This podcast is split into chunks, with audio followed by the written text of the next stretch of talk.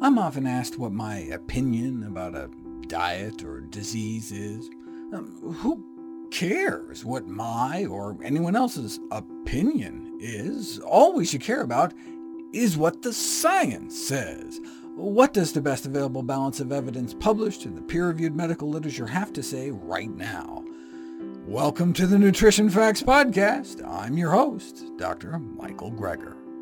Did you know that research has consistently shown that healthcare professionals are biased against people classified as overweight or obese? In our first story, we look at how common this problem is. Described as the last acceptable form of bias, weight stigma is the rampant discrimination and stereotyping of overweight individuals.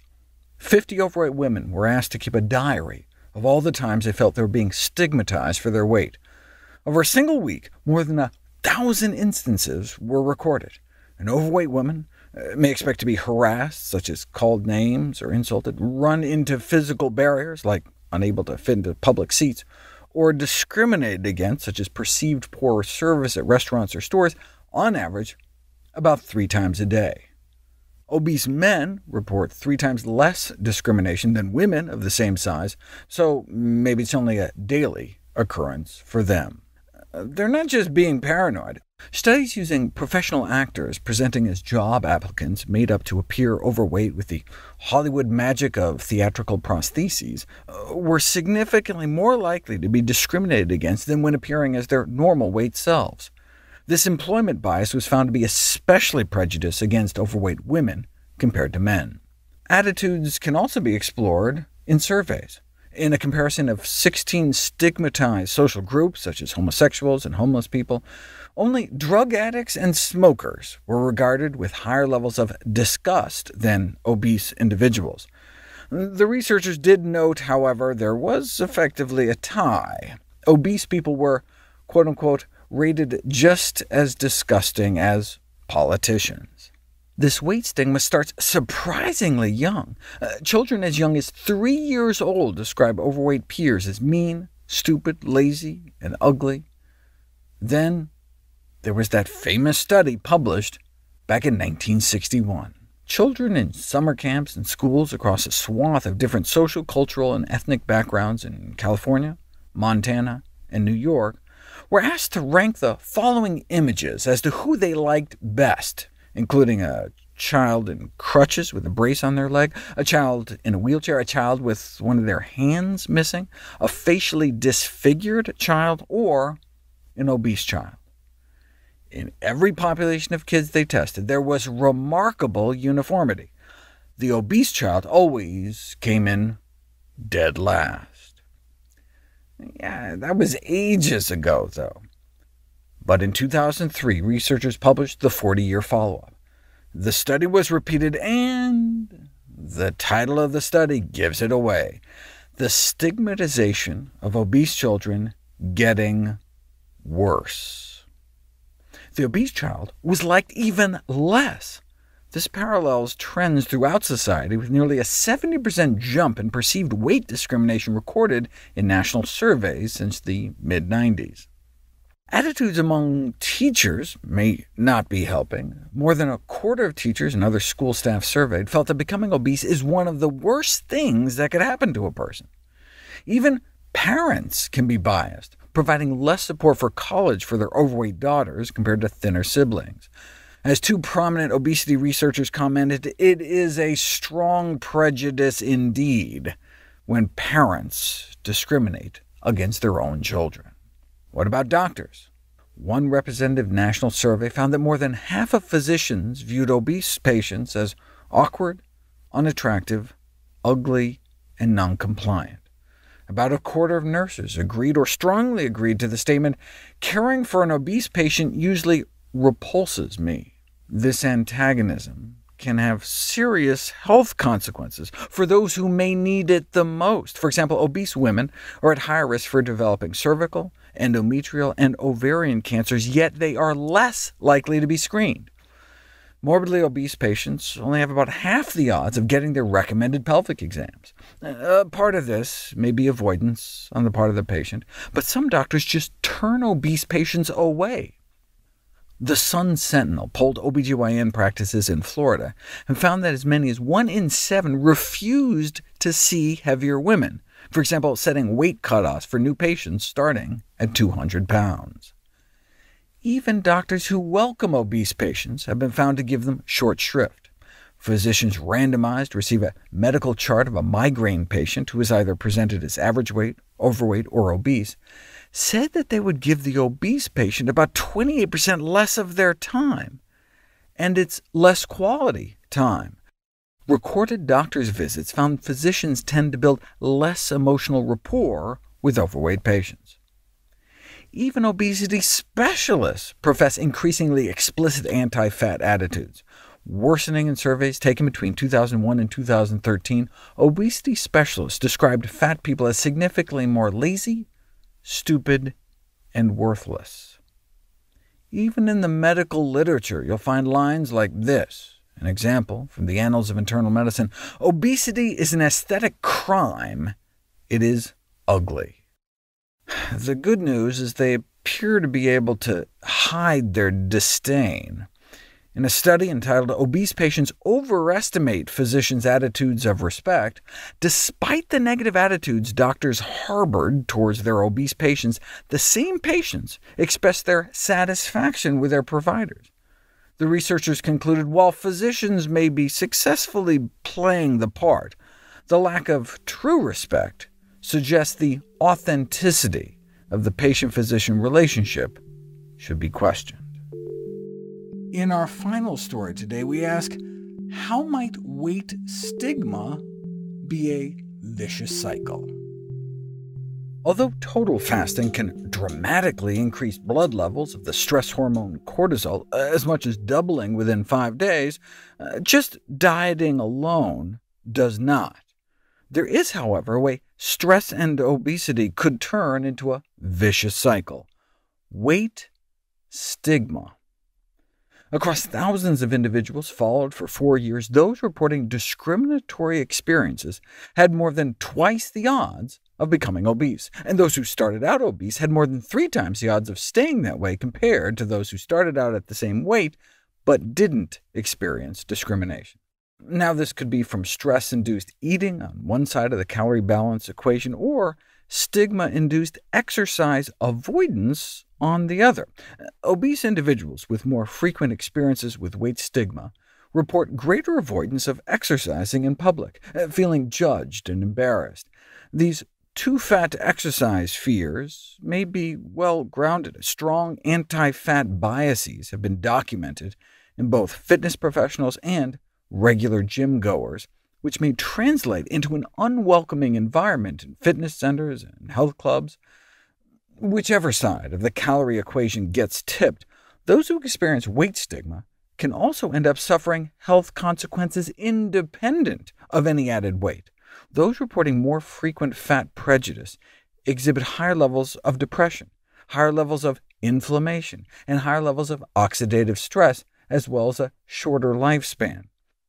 Two studies following a total of nearly 20,000 people both found about a 50% increase in mortality risk among those reporting greater daily discrimination.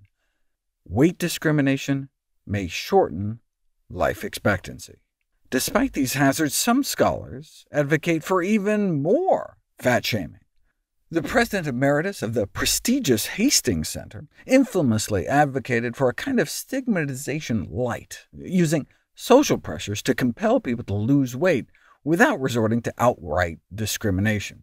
After all, he argued, what else has the potential to counter the persuasive force of the billions spent in advertising every year by the food and beverage industry? It worked against tobacco. He recalls his own battle with addiction. The force of being shamed and beat upon socially was as persuasive for me to stop smoking as the threats to my health. The public health campaign to stigmatize cigarettes turned what had been considered simply a bad habit into reprehensible behavior. When such campaigns have been tried, they've been met with fierce resistance, though. Georgia's Strong for Life campaign featured billboards of morose-looking obese children with captions like, Warning, chubby kids may not outlive their parents, or It's hard to be a little girl when you're not. The campaign sponsors defended the ads as an attempt to break through the denial in a state with some of the highest recorded childhood obesity rates. It's only defensible, though, if it works. Yale researchers found that when normal-weight women are provided with bowls of M&Ms, jelly beans, and chips to snack on after watching clips of stigmatizing material like clumsy, loud, lazy stereotypes getting teased about their weight, they eat about the same amount compared to watching neutral material, such as insurance commercials. But when overweight women watch the same two sets of videos, they triple their calorie intakes after watching the stigmatizing scenes. The researchers concluded this directly challenges the notion that pressure to lose weight in the form of weight stigma will have a positive motivating effect on overweight individuals. In other words, it could make things worse. Being labeled too fat in childhood was associated with a higher risk of becoming obese compared to children weighing the same who were never told that. But does that mean we should just ignore the elephant in the room? Many doctors apparently think so. Just as veterinarians have been found to be reluctant to tell people their pets are obese, fewer than a quarter of parents of overweight children report having been told by pediatricians about their child's weight status. One might think it would be obvious, but a Gallup survey found that parents appear to be notoriously poor judges of their children's weight. Similarly, the percentage of adults who describe themselves as overweight has remained essentially unchanged over the past few decades, despite skyrocketing obesity. All this, Gallup concluded, helps paint a picture of mass delusion in the United States about its rising weight. I think patients have the right to be informed. Those told by their doctor that they are overweight have about four times the odds of attempting weight loss and about twice the odds of succeeding. Just as smoking physicians are less likely to challenge their smoking patients, overweight physicians are less likely to bring up the subject of weight loss or even document obesity in their charts. Ironically, overweight patients trust diet advice from overweight doctors more than docs who are normal weight. Unfortunately, primary care physicians appear to have little to offer in terms of specifics. Fewer than half who were surveyed said they provide specific advice to their patients.